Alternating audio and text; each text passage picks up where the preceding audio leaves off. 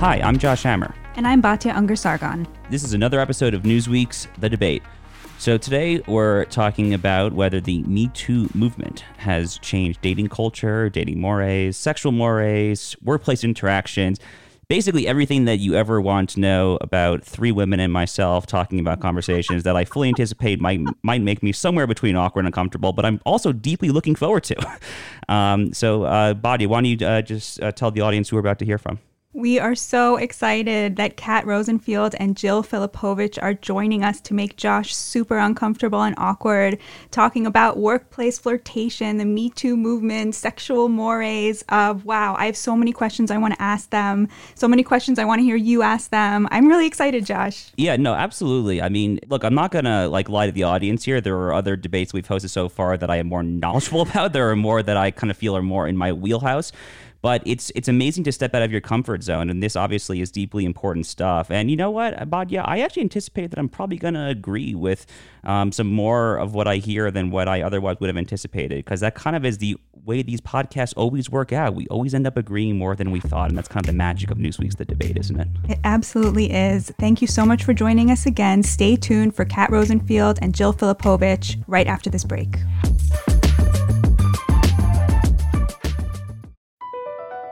Across America, BP supports more than 275,000 jobs to keep energy flowing. Jobs like building grid-scale solar energy in Ohio and producing gas with fewer operational emissions in Texas. It's and, not or. See what doing both means for energy nationwide at bp.com slash investing in America. Welcome back to another episode of Newsweek's The Debate Podcast. So, today we're talking about a subject that has really been in the news a lot over the past four years. Um, we're talking about whether the Me Too movement specifically has changed dating and dating culture. So, Batya, why don't you tell us who we're going to hear from today? We could not be more thrilled with today's guests. We are so excited to have Jill Filipovic, an award winning journalist and the author of OK Boomer, Let's Talk How My Generation Got Left Behind. It's such a great title. In general, I think of Jill as somebody who I don't always agree with, but who is always so fair to all sides. I never feel like she's um, um, straw manning my position. I just love reading everything that she writes. And we are also so excited to have Kat Rosenfield. Kat is just one of the most exciting new voices writing about gender and culture today. She's a journalist, she's a novelist, she's the author of the forthcoming book, No One Will Miss Her, and she recently wrote an amazing op ed for us at Newsweek. Jill, Kat, welcome to the debate. Thanks for having us. Yeah, thanks very much. So, we're here to take a look back at the way that Me Too has changed us. Do we have new sexual mores now? Have millennials killed flirting? Has Me Too changed us? And if it has, has it changed us for the better or for the worse? Jill, why don't you start? I think Me Too has changed us for the better. That doesn't mean that it has universally changed us for the better and that there are no downsides, right? But it does mean that I think we're doing an increasingly good, if imperfect, job at separating out uh, what historically we have thought of as sex and flirting and kind of normal sexual behavior, which you know has largely kind of been defined by male need and male desire, uh, separating that out from what people actually find pleasurable and exciting and interesting. Um, and I think Me Too has been one important component of that. You know, where I, I think I would like to see us head and, and I do think this is happening, is letting our conversations about sex, desire, uh, and w- including sex and, and, desire in the workplace uh, be a little more a little more nuanced, a little more reflective of uh, the tremendous variation in human behavior. Um, you know, I think where Me Too gets challenging is when we try to have these kind of hard and fast rules that we apply to every single situation when we know human experience is just much more complex. Um, but overall, I think Me Too has given women more ability to voice uh, what we don't want. And I think the next step is have women having more ability to voice what we do want, which which is a more complicated uh, proposal. But I think Me Too has given us really valuable language and a really important framework for talking about issues of sex and power in particular. Kat? I agree with a lot of what Jill said about the Me Too movement and the benefits of it. I think that one of the most important things that the Me Too movement accomplished was to kind of highlight the unfairness um, and raise important questions about how women are seen in the workplace in professional spheres through a sexual lens um, which affects you if you know if you're sexually desirable you know that can impose a lot of pressure and a lot of unfairness. Also if you're not desirable and you sense that that's interfering with your ability to get ahead in the workplace that is also really unfair. That shouldn't happen. Um, and you know I, I think that that conversation was important and should have been had and still needs to be had. Where i think i diverge from Jill is in the the sense that Me Too, in its sort of latter incarnation, has moved, in my opinion, a little far in the direction of not just talking about what women, or rather than talking about what women want, which I think would be a healthy place to go um, is to sort of demonize male sexuality and to demonize male desire as like it's as if it's inherently predatory. Um, and i see a lot of that not necessarily in real life but in the in the discourse uh, where we talk about this stuff. I think that that's seeped in a great deal to the point where it's very hard to have a conversation about this stuff without it kind of going in that direction let me hop in there so uh, I basically agree with literally everything that both of you have said so far. I mean, there's there's really nothing at all to disagree with here. I mean, when the Me Too movement kind of first started, from my perspective, you know, with uh, Ronan Farrow and Harvey Weinstein and kind of those first scalps that were taken down, a lot of this did seem to kind of be oriented around the workplace. Um, you know, a lot, got a lot of emphasis on the the proverbial or literal casting couch in Hollywood, um, which I guess was just not spoken of for decades, and it was obviously from my perspective, an objectively good thing that people were paying their just comeuppance when these just horrible episodes were finally being aired for everyone to see. I guess my question, um, which is kind of dovetailing off of where Kat was going at the end there, is when we extend this to other realms. So, for example, you know, when this kind of all first started, I, I, there was a Harvard sociology department study from three or four years ago that I think showed that like 30 to 35 percent of women who were polled said that it was sexual harassment to be asked out on a date. Um, so, uh, isn't there like a, a, a wide range here? There, there surely is a happy median between, you know, making sure people like Harvey Weinstein pay for what they have done versus not so disincentivizing men from pursuing kind of the the man woman dance that you know quite literally propagates the human species right? So uh, you know jill would be would welcome any thoughts that you have on how we can kind of fine tune what is the sweet spot that society should seek in that kind of gradation. Yeah, so I'm not familiar with that study, so I can't speak to it specifically. Um, you know, but I, I, often hear this response of, you know, well, Me Too has made men, you know, afraid to ask women on dates, and are you saying that nobody can flirt in the workplace. Um, I think what a lot of feminists are asking for men to be more aware of is power dynamics, you know, within the workplace and outside of it, right? And I don't I would be surprised if a third of women actually believe that being asked out on a date is inherently harassment. I would be less surprised if if the answer was something a little more nuanced along the lines of you know, I think a lot of women have had the experience of of being at work sending out what we think are kind of no sexualized signals to, to a male colleague but a male colleague decides despite you know no flirtation no indication from our end that we're interested uh, that he should still ask us out.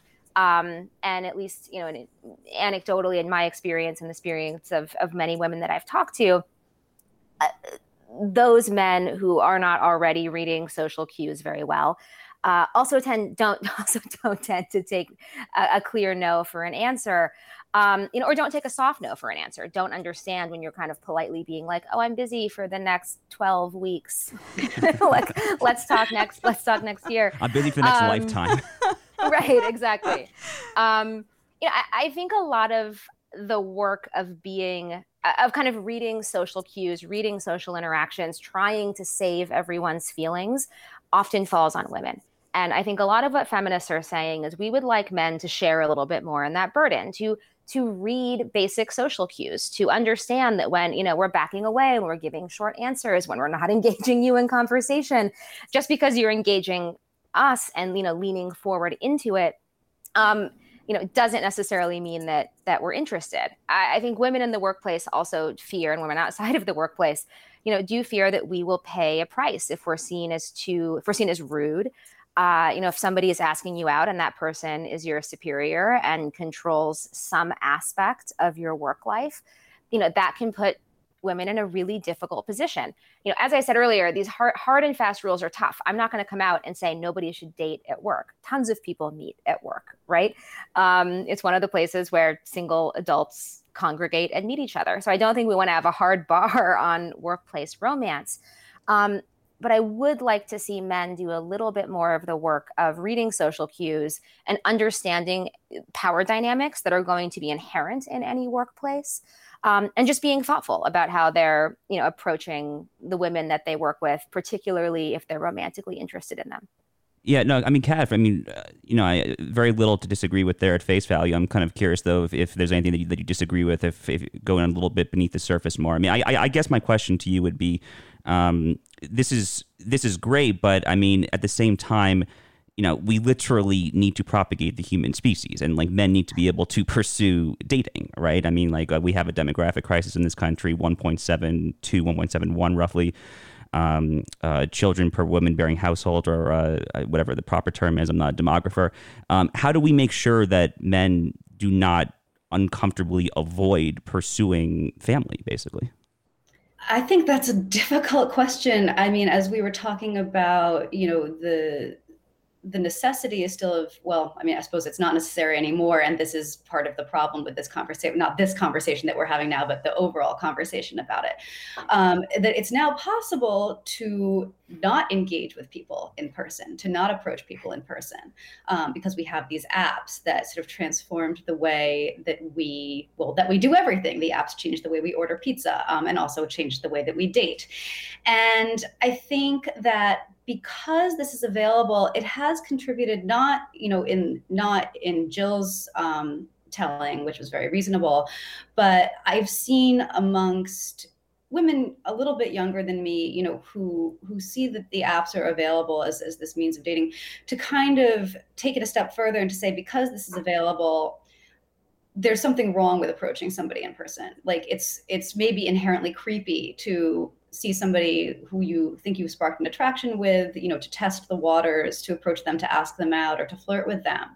And um, as so much conversation and so much interaction is happening through the intermediary of a screen as opposed to in person, uh, men are having unfortunately a lot less practice at reading the the in-person social cues which is a skill that you develop over time um, you know from from youth on up to understand when you're being given a soft no so i think that the the way that the environment is surrounding dating right now and the introduction of smartphones and dating apps and these other ways to meet um, i don't i don't think it's I don't think it's making that proposition any easier. I think it's, you know, it's making it a lot harder. It's sort of driving us in the other direction. So let me ask you something, Kat. I, I want to pick up on something Jill said and put it a little bit in a more vulgar way than Jill ever would. but I, I, I want to ask you okay, I could see somebody saying, um, you know, well, let's say a woman f- tries the soft no and the man doesn't pick up on the cue, you know, well, isn't the responsibility on her to sort of learn how to say no in a stronger way? Or, you know, there's sort of this shift where things that didn't feel aggressive or bad or non consensual to an older generation now feel unconsensual to millennials, to a younger generation. And I guess my question would be I mean, isn't there an argument to be made that if something makes someone feel aggressed or feel like she had a non consensual encounter, even if there is some objective standard whereby we might say no that's not what non-consent is shouldn't shouldn't men be assuming the burden of not making women feel that way as opposed to us saying well an older generation had a different standard? I mean isn't the point not just to not rape people but to not make people feel like they've been raped or, right? Something along those lines. What, what, what do you make of that? Um, i mean i know that it's it's difficult for women to assert themselves. We are socialized. I, I, mean, I'm not sure that this is as true as it used to be, but we're socialized to be people pleasers. We're socialized not to rock the boat, to let somebody down easy, you know, to to preserve their feelings. Giving a hard no is hard. Uh, it's also necessary. And the fact that giving a hard no or being assertive in a lot of different ways, it's not just in dating. I mean, millennials are very nervous about making a phone call where they have to they, ordering a pizza by phone is very freaky to a lot of millennials um, the fact that that makes them anxious is I mean, it's legitimate. It's a true feeling that they have. Should we be adjusting all of our norms accordingly and saying, like, if you're a pizza place that doesn't have an online ordering system and people have to call you on the phone, are you doing something that's like that's that's so aggressive that it should be stigmatized? Um, I think that you know, trying to move the norms in this in this direction to say like anytime a woman is made to feel uncomfortable as you know more and more things are making us feel uncomfortable um, that that's probably an error especially because it's not as though all of this you know interaction intermediated by screens is necessarily having a good impact on us mental health wise. I mean the generation that's nervous about ordering pizza by phone um, or nervous about being asked out in public is also suffering overall from like the highest rates of anxiety and depression you know generationally that we've ever seen. So i don't know if you know i don't know if there's really like a firm answer in here but it seems like if moving in that direction would exacerbate that trend of mental health problems rather than um, moving it back in the other direction, that maybe it's something we should look at more carefully let's let's hop into a quick break here um, before the the listeners chew me out too much. I did give the caveat that I'm not a demographer, but uh, it's not women bearing household. Of course, it would be ch- child bearing household. So let me just get that, that that correction to my previous comment in. But on that note, let's take a quick break. This is Newsweek's The Debate Podcast. We'll, we'll be back on the other side. This is a episode on Me Too, whether it's change dating. We have Kat Rosenfield and Jill Filipovic. We'll be right back on the other side.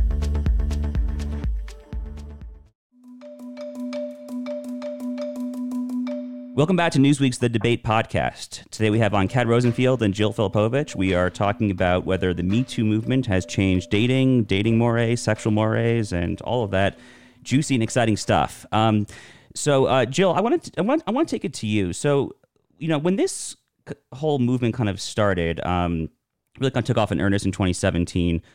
Um, I, am a lawyer by background. I had graduated law school in 2016, actually. Um, during kind of the whole Brett Kavanaugh confirmation fight, I was actually a federal law clerk on a federal appellate court at the time, so it kind of uh, felt um, uh, it, it, was very personal to me to an extent. Not that I obviously had gone through what he had gone through, but uh, I was as a person working for a judge, I was looking at it from a very different perspective. Um, I guess my question is: Is it kind of about due process? Um, and you know, due process obviously is kind of a constitutional term. It doesn't necessarily apply to society. Like lawyers are usually very sloppy about this, right? But like, it's it's true that like this kind of general social norm of presumption of innocence has been a thing, right, in kind of Anglo American society for hundreds and hundreds of years. Um, I, I, I, and you know, I, I don't want to presume your position at all, but like, I, I guess I would, be, I would be curious for your thoughts on whether kind of the hashtag believe all women presumption of guilt paradigm shift is taking it too far, or if that's a necessary correction to what the status quo ante was. Well, it's funny. I, I, think the hashtag initially was believe women, and then it got kind of recast as believe all women from people who I think wanted to frame it in the, in the worst light possible. You know, I don't think the argument from feminists generally, from people that have thought about these issues for a long time, was no woman ever lies about anything ever, ever, right? Um, it was more, you know, believe uh, uh, as a baseline, believe women the same way that as a baseline, we believe men. And that's something that I think is important. That doesn't mean, you know, believe against all evidence to the contrary. Um, you know, I think trust but verify is a very good standard for journalists to have. Um, you know, when it comes to due process, I think that is in the Me Too debate a really important issue and something that has, um, I think, often gotten pushed to the side because it can it can be a bit inconvenient. Um, and this is where I probably don't represent the the mainstream feminist position super well. Um, but I think you know, in, in terms of disciplinary processes, whether that is a criminal court, whether that is a Title IX proceeding, um, I do think due process is obviously a crucial component of these claims. Uh, I, I, think the way that these claims are adjudicated on college campuses is often really, really terrible. Um, and due process norms are not appropriately and uh, effectively enforced. I think that is a, a, really, really big problem, and that could be its own kind of separate podcast.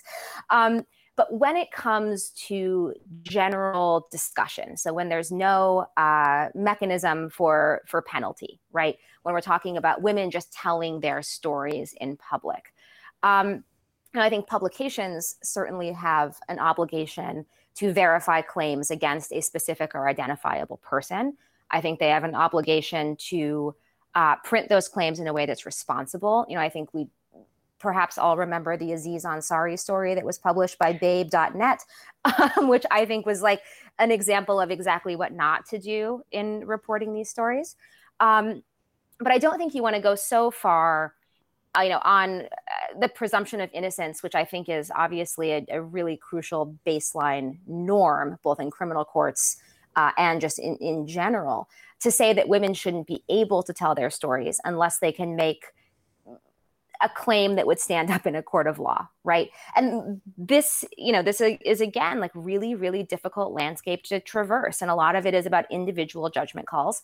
Um, but I think you do want to have a space where women can talk about what has happened to them or a woman's word, you know, is itself enough evidence um, not to convict someone, right? Not to kick someone out of college, um, but to just allow her to speak and tell her story without immediately being pilloried.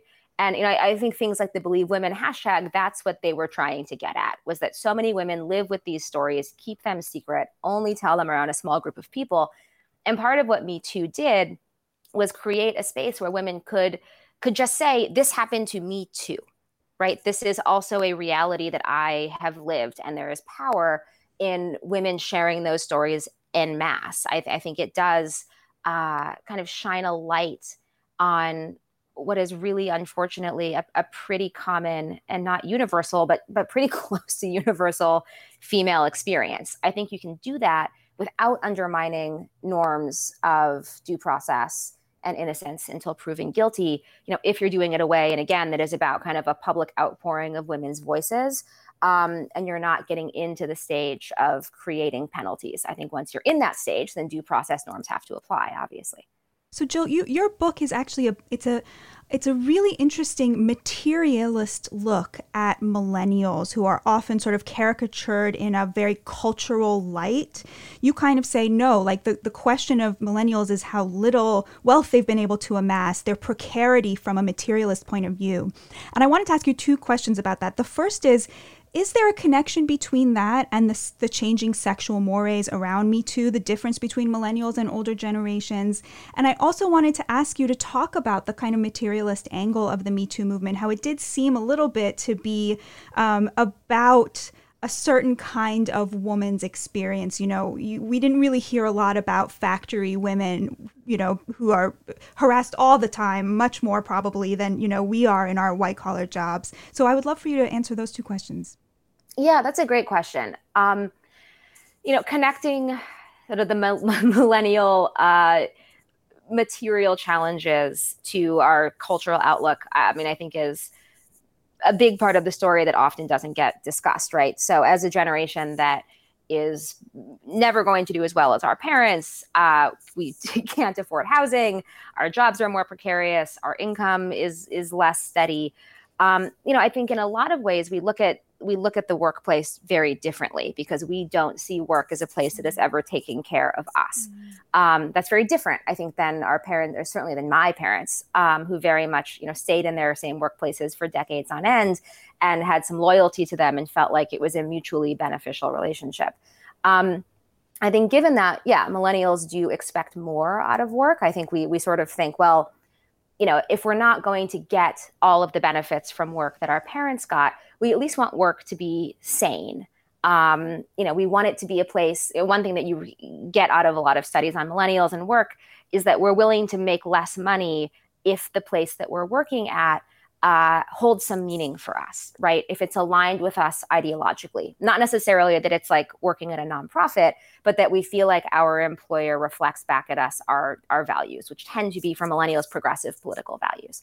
Um, so it makes sense to me that we would also expect our workplaces to reflect and reinforce uh, you know, kind of changing norms around sexual harassment and how millennial women, who you know are a majority of college graduates, uh, feel that we should be treated in the workplace. Um, so I, I, do think that those two things are connected. And you had a second question that I've now forgotten. The materialist critique of Me Too that it was really focused on, you know, white collar women.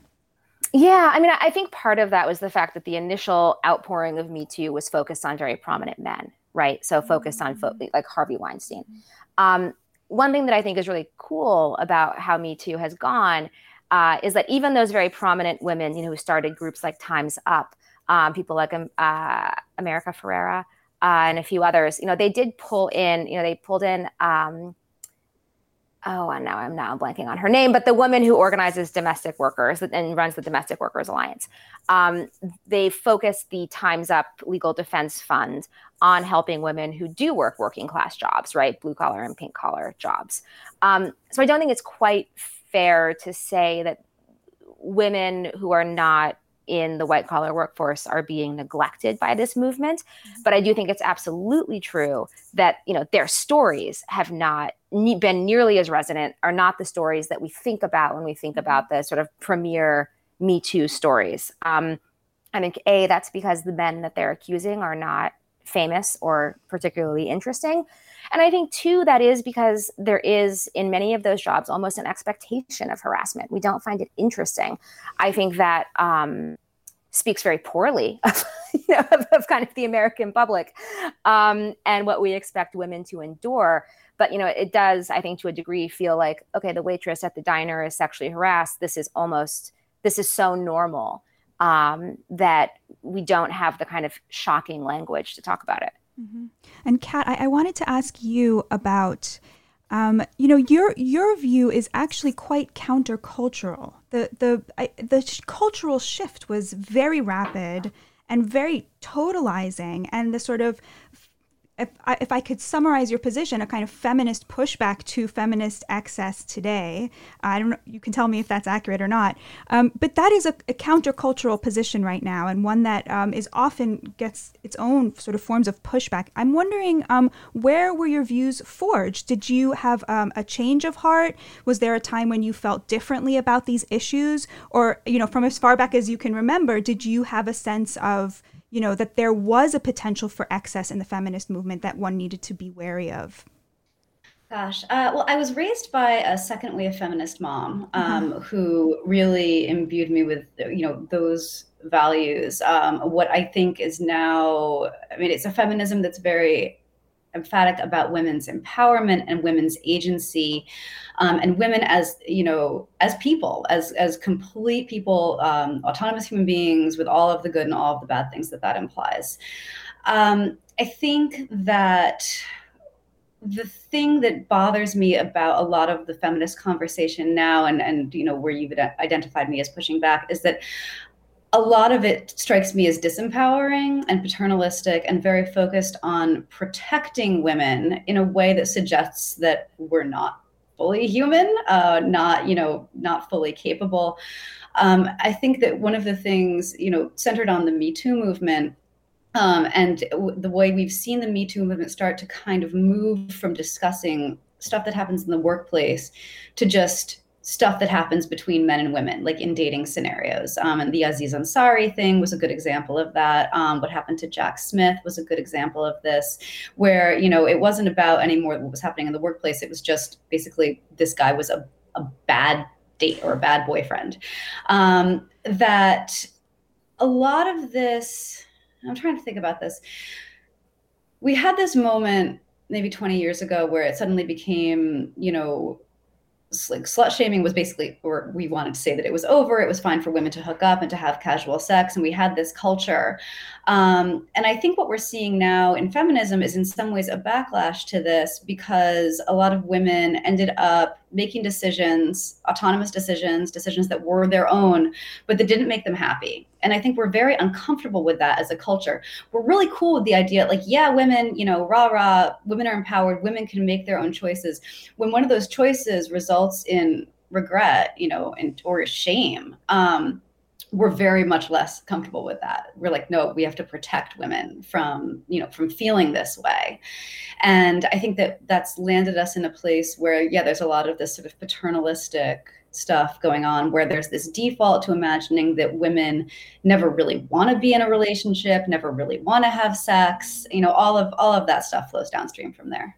I want to ask a question that just kind of builds off like personal couple trips I've taken. So one weird thing about me is that I'm actually a bit of a Japanophile. I love Japan. I, I find Japanese society so fascinating, and I've been there numerous times. And um, dating and sex life in Japan um, is uh, worse than terrible. It, it's like it's like among the worst and kind of like the uh, not the Western world by definition, but kind of like the you know uh, the first world nation uh, world, so to speak. Um, you know, I don't know exactly what their birth rates are, but they're extremely low.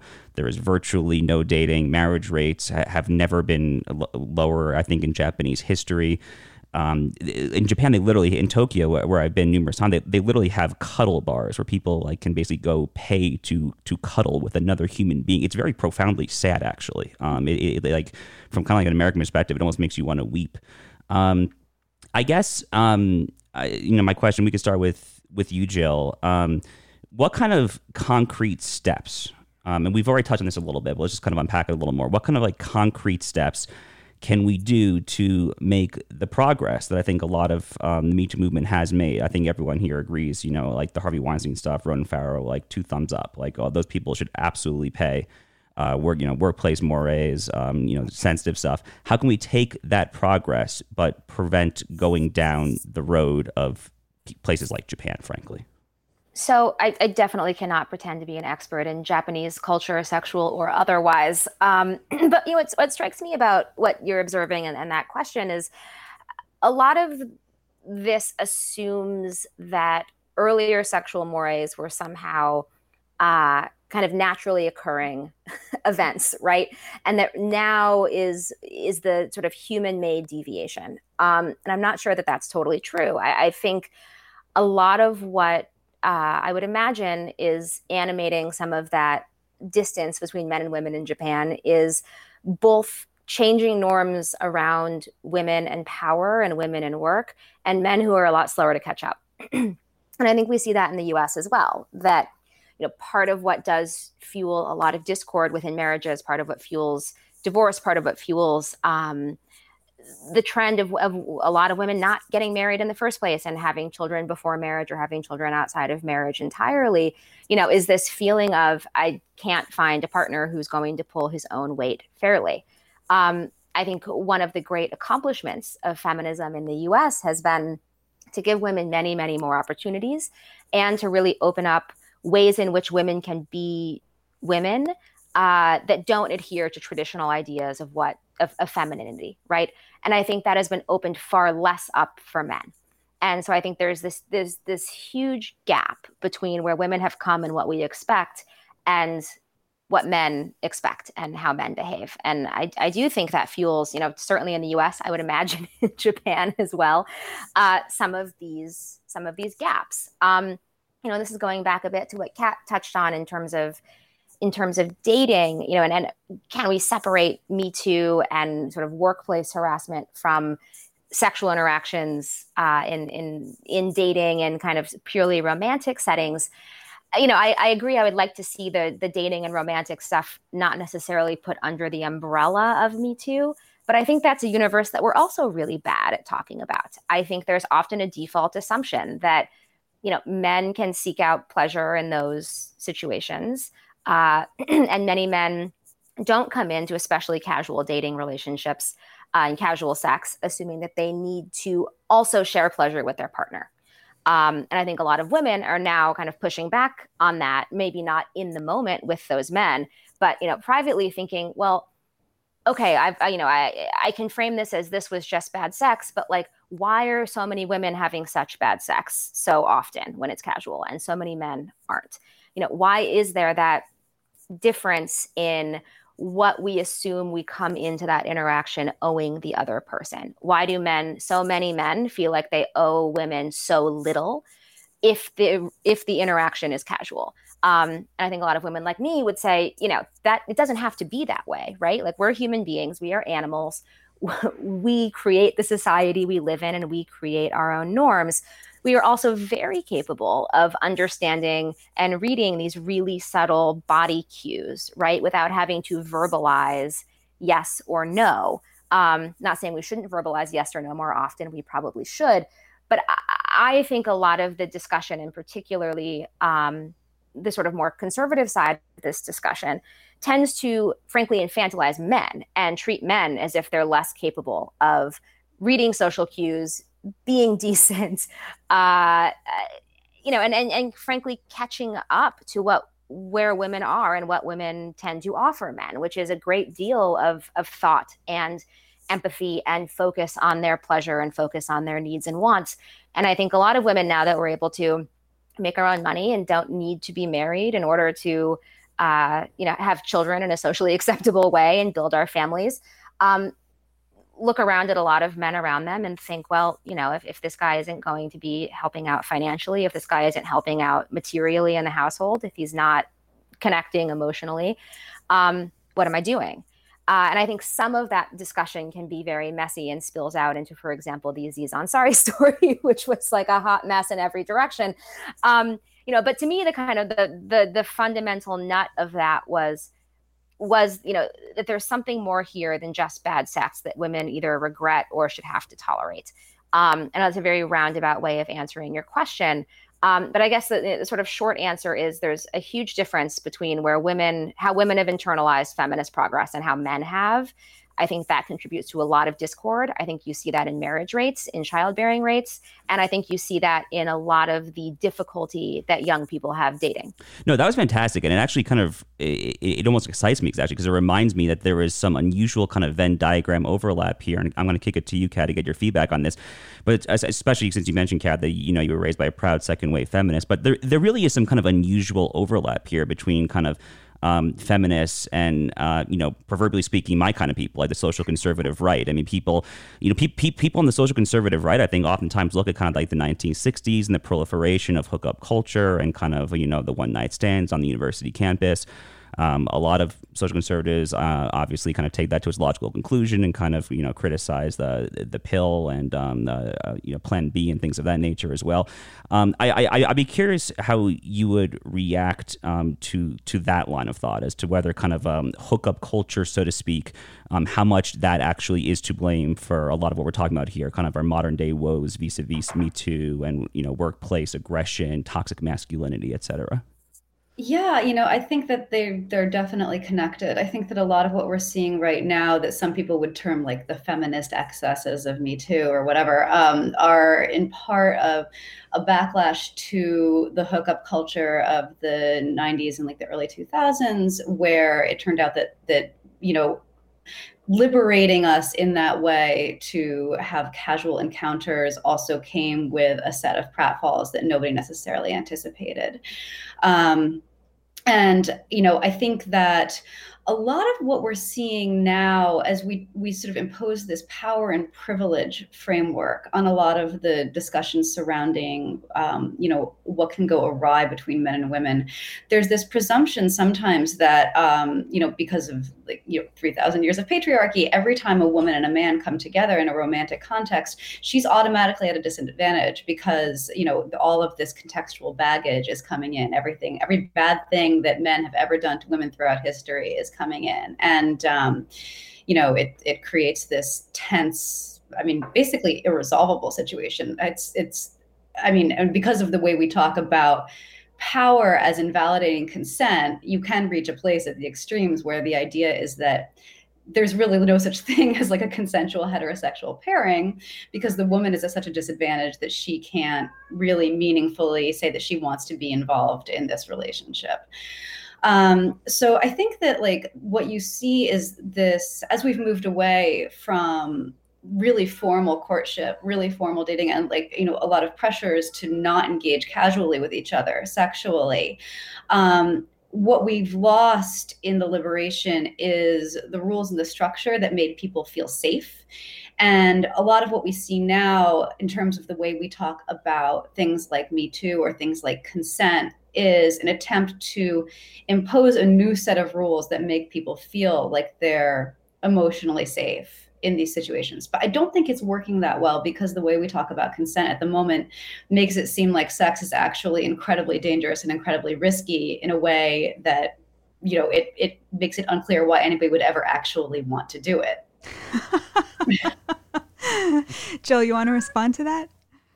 Yeah, I, mean, I, I, do think we are in this a transitionary moment, and that a lot of the ways we talk about these issues are imperfect. Um, you know, I, I, the old sexual rules, I think, were so incredibly stifling and created. Um, trying to think of the right way to phrase this, but the the penalty for breaking them was extremely high, right? And there was not a lot of sympathy if something bad happened to a woman who broke the rules. And I, I don't also think the rules were always as clear as we're assuming they are. I think often they they changed, you know, depending on who was making a claim to wrongdoing. Um, so I, I think that the the shifts in expectations and norms around sex are getting much better. Um, I do think talking about consent is important. I think the way we talk about it is often not the best. Um, but the idea that consent is something more than just an absence of no, that sex should be mutually pleasurable, that sex should be fun for everyone involved, um, is, is a positive shift. I mean, I agree with you, Kat, that a lot of the ways we talk about consent can be very fear based. Uh, and that is not a great way to do it. But I think if you listen to, you know, Jaclyn Friedman is one woman who's written quite a bit about this, and the way she talks about consent is very much focused on sex as a mutual pleasure. And I think moving to that frame, that that's the baseline expectation, would put us in a in a much better position than where we are now. Okay, so let, us take another quick break here. Um, we'll return on the, on the other side. We've got Kat Rosenfield and Jill Filipovic. We're talking about whether the Me Too movement has changed dating, dating mores, and all of that. So, the, again, this is Newsweek's The Debate Podcast. We'll be right back on the other side.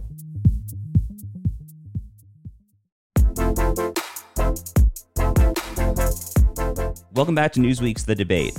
So um, let's let's dive right in here for our final segment. So you know, one thing that um, made a lot of headlines, I guess, kind of maybe kind of early stage Me Too, you might say, was um, the so-called uh, Mike Pence rule. Um, now, uh, full disclosure, it's not something that I personally uh, abide by. Um, it is uh, not something, frankly, that a lot of my friends necessarily abide by. But I, I, I guess um, from my perspective, I was just a little curious at the extent of the pushback that this got at the time. I, I, I guess there seems to be somewhat of an intellectual tension going on here. If on the one hand, you know, masculinity is so toxic um, that it really has to be like cabined and contained and then on the other hand, someone is kind of publicly going out of his way to saying that he is putting kind of layers and layers of protection to contain it.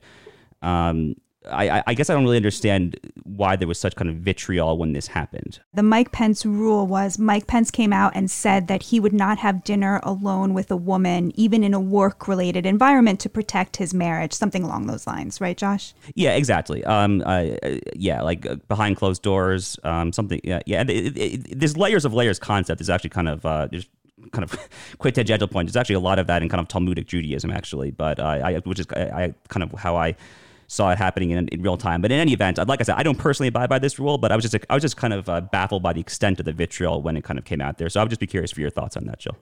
Yeah. So I mean, first of all, I would say that if you're hearing the term toxic masculinity and what you're hearing is that men are inherently toxic or masculinity is inherently toxic i think that's a fundamental misunderstanding of what feminists mean when we use that phrase you know sort of feminism 101 uh, is the idea that masculinity, femininity are are things that we culturally create, right? They look different in different cultures. Um, the role of men, how men express themselves, how women express themselves, how we differentiate between men and women, those things look really, really different across time, history, culture, place, right? So, you know, the degree to which what's what's biological, what is social, is obviously a very a, a messy and complicated one. Um, but a lot of what we consider kind of natural for men and women are things that we have put on them.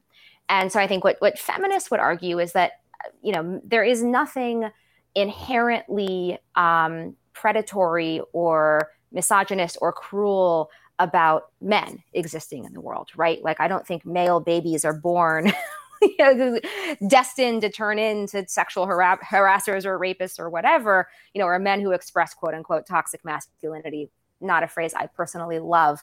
Um, I think what feminists are saying is that there's uh, cultural structures, norms, expectations, ways in which men are raised differently, boys are raised differently than girls, uh, that creates some men who behave quite badly toward women. The reason the Mike Pence thing I think felt so offensive to a lot of feminists, myself included, is that you know I think he he's buying into this frame that you know men essentially can't help themselves, and so the only way to protect women is to separate the two genders out. I, I, think feminists historically have not really bought that. I think what we've said is, you know, men are are perfectly capable of treating women as equals. Men are perfectly capable of being decent. You know, this idea that men are inherently predator, predatory and aggressive, uh, that women are inherently tempting in a way that makes men unable to control themselves. I mean, that's a very reactionary conservative position. Feminists are trying to say the opposite. The Mike Pence rule, I think, was also so uh, enraging to a lot of women because it essentially meant that female employees of Mike Pence are never going to get the kind of benefits that male employees will, right? They're never going to get the kind of one on one mentorship. They are never going to have his ear privately because they can't be in a private setting with him. That, you know, it meant that Mike Pence, as, as a boss, as somebody who is in charge of a diverse workforce and including uh, in charge of women, is putting those female employees at a professional disadvantage because of a view that essentially says I can't control myself around women, you know, which also suggests to me that there's something like kind of uh, a bit wrong with him. If he, if he can't be in a room with a woman and like you know not lose his mind i mean that's just that's a him problem. That's not an us problem. And to me that suggests that okay well if mike pence really can't do that he probably shouldn't be the vice president of the united states. He probably shouldn't be in charge of much of anything if simply being in a room alone with a woman is, you know, is such a threat to him and to his marriage. It's so interesting, Jill. You always manage to sort of make things sound so much more nuanced and like give us like a real insight into how people are talking about things. Um, Kat, I want to give it over to you, but I, I, I do just want to. I think something Josh has been pointing to throughout, which is really interesting to me, is there is I I do feel a sense of a kind of new kind of puritanism among millennials, even more so among Gen Z, there does seem to be like um, a, a, kind of aversion to the things that we thought were yummy and delicious about being in the world as sexual agents. Not all the time, but I, I do feel that there is something happening when I talk to younger people and they talk about dating or about sex. I just can't recognize anything they're saying as sort of being human feelings. And Kat, you've written about this. I wonder if, if you can talk about this. Do, do is am I right? Is there a new Puritanism that's taking over? And if so, like, is, is there going to be essentially a, a, a horseshoe at some point on sex between conservatives and Gen Z? That's a good question. I mean, I think that some of the the impulse to protect women um, from the consequences of sex or from having bad sex does already there is already that horseshoe effect that you're seeing where you know it's it's the same paternalism just coming from a kind of a different angle. Um i you know i wonder how much of what we're seeing is less about dating specifically and more just about wanting to discard what seems passe you know what seems old you know i mean one of the one of the interesting things that i noticed um, when i made the mistake of looking at the comments on the piece that i wrote for you was a whole lot of people calling me an honorary boomer um, you know as though i was as though i was you know trying to impress people my parents age um, you know by by betraying my own generation. And I do wonder if you know some of it is just this sort of revulsion at the idea that that we might be doing things the quote unquote boomer way, which is it must it has to be bad because it's boomers, right? Um, I think that maybe that at least partly explains this urge to look at something like dating apps, which has changed the landscape of how we connect and how you know we at least attempt to fall in love, and to say, okay, we have this new thing and it's not enough to just have the new thing, the new option. We have to also create a stigma surrounding the old option so that it's now creepy. Um, and one of the, I mean, the the hook for this piece that I wrote for you was obviously that a, a recent survey determined that 93% of women think that flirting at work is never ever appropriate, like under any circumstances. Um, I think that there's an interesting thing happening there because if you laid out the data sets of people in the millennial category who sorry, I've got a cat situation here. Um, if you laid out the data sets of people in the millennial category who say that they would never want to be flirted at work, and then the data set of people who have actually dated somebody at the workplace, and you put a Venn diagram, you would have an overlap there between people who are saying one thing and doing another. I don't think that's because the people who say that they never want to be flirted with at work and then subsequently date somebody at work are lying. I think they just, you know, they just don't know themselves very well in the way that human beings rarely know themselves. Um, and so what you have is this that response that I would never want to be flirted at work comes less from like a genuine shift in what people want and more from a shift in what people perceive they're supposed to say they want. And that's where I think, you know, we have right now, and there are things happening in the culture that make it trendy to say, I would never want to flirt with somebody at work. I would never want to date somebody in this old school way. I would never want to form an organic connection with somebody, you know, who I met at a party or a bar or whatever. Um, and that that's not necessarily playing out in real life. I'm I, yeah, I'm not ready to get on board with the you know, and so flirting is dead and dating has changed forever.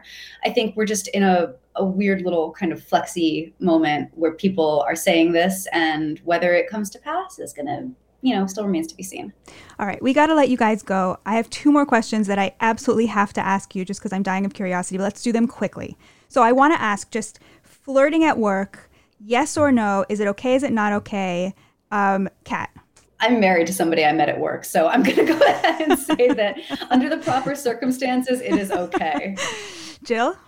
Yes, circumstance dependent, I would say. Um, and, you know, on, I think, usually the more senior person at work, whether that's a man or a woman, to, to be thoughtful, uh, yes, ab- about that interaction. All right, great. That's it, such it good depends. news. This is this yeah. is great news. I'm so I really kind of baited the hook there by saying that you know my relationship was a workplace romance. You, know, you can't say it's weird now without without offending me. We always find more agreement on this podcast than we think it's we're going to find. It's true. It's true. All right. So final question to you both.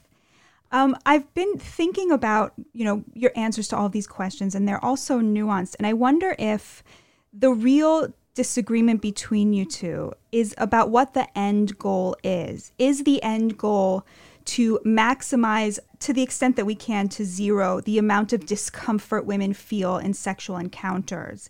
Is is like is the is that the real disagreement that Jill you think that that is the goal and Kat you think that's not necessarily the goal that some level of discomfort is okay because women are human and empowered. So I what I want is for you both to answer the question, you know, what is the future of feminism? What do women still need? What do you hope for American society when it comes to sex, dating, workplace, mores in 10, 20 years? What is it that you are hoping for? What is the goal for you? So let's start with you, Jill. So, my goal would be to maximize pleasure uh, and uh, maximize fairness. And you know, I think where we are right now is in a situation where women take certainly most of the physical risk of sex, right? Um, and often wind up for a whole complicated set of reasons shouldering a lot of the emotional risk. Not all of it. That doesn't mean men shoulder no risk at all. Um, they certainly do certainly emotionally. But I, I, I think there's a baseline expectation that women will just shoulder more of this and th- that's just how sex works and women can either regret it or they can say they're empowered and they're not going to you know it's, it's going to be fine I would like the word empowerment to just die for ever and ever. Um, but I would like, I think in in a universe in which we maximize female sexual pleasure and we maximize uh, kind of social fairness, right? I think we inherently decrease the kind of you know discomfort, pain, distress that women often experience around sex and around sexual harassment. I, I, think those two things kind of go together. But to me, the best way to do that is not necessarily to hyper focus on the distress, but instead to focus on okay, what can we do to maximize the good things about sex and the way that women want to be treated and you know how i think men should kind of shift the way that they behave not hashtag not all men but that many men should shift the way that they uh, consider these issues the way that they even think about sex itself and what it means to have sex with someone and what obligations they owe that person, to be much more kind of mutually pleasure centric. I think that would get us quite far uh, in decreasing many of these harms. Kat? So I very much agree with with basically everything that Jill said. So um, I guess I'm just going to kind of yes and her. yeah, you know, maximizing pleasure is a is a great I think place to try to center this. I think also part of that conversation is to encourage resilience, especially in women. Right now, the way that we talk about sex, um, I mean, younger people are, are receiving the message that sex is incredibly dangerous, incredibly risky. It's basically, um, you know, at, you're doing this and you're always a heartbeat away from something terrible happening. Um, especially if you're a woman, it's like you lose focus in this game for one second and you're going to be violated, and that's it, you know, and then it's over and you're never going to be the same. And I mean, number one, that's not really true, um, but it's it's also a harmful thing to tell people. Nobody is going to be having pleasurable encounter under those circumstances because they're coming at it fearfully, you know, thinking they have to be vigilant. Um, I also think the focus on discomfort, um, especially the equation of discomfort with trauma, is uh, something that's happened in you know in the culture that we should try to move away from because it's getting in the way of us you know engaging in trusting, healthy intimacy with each other.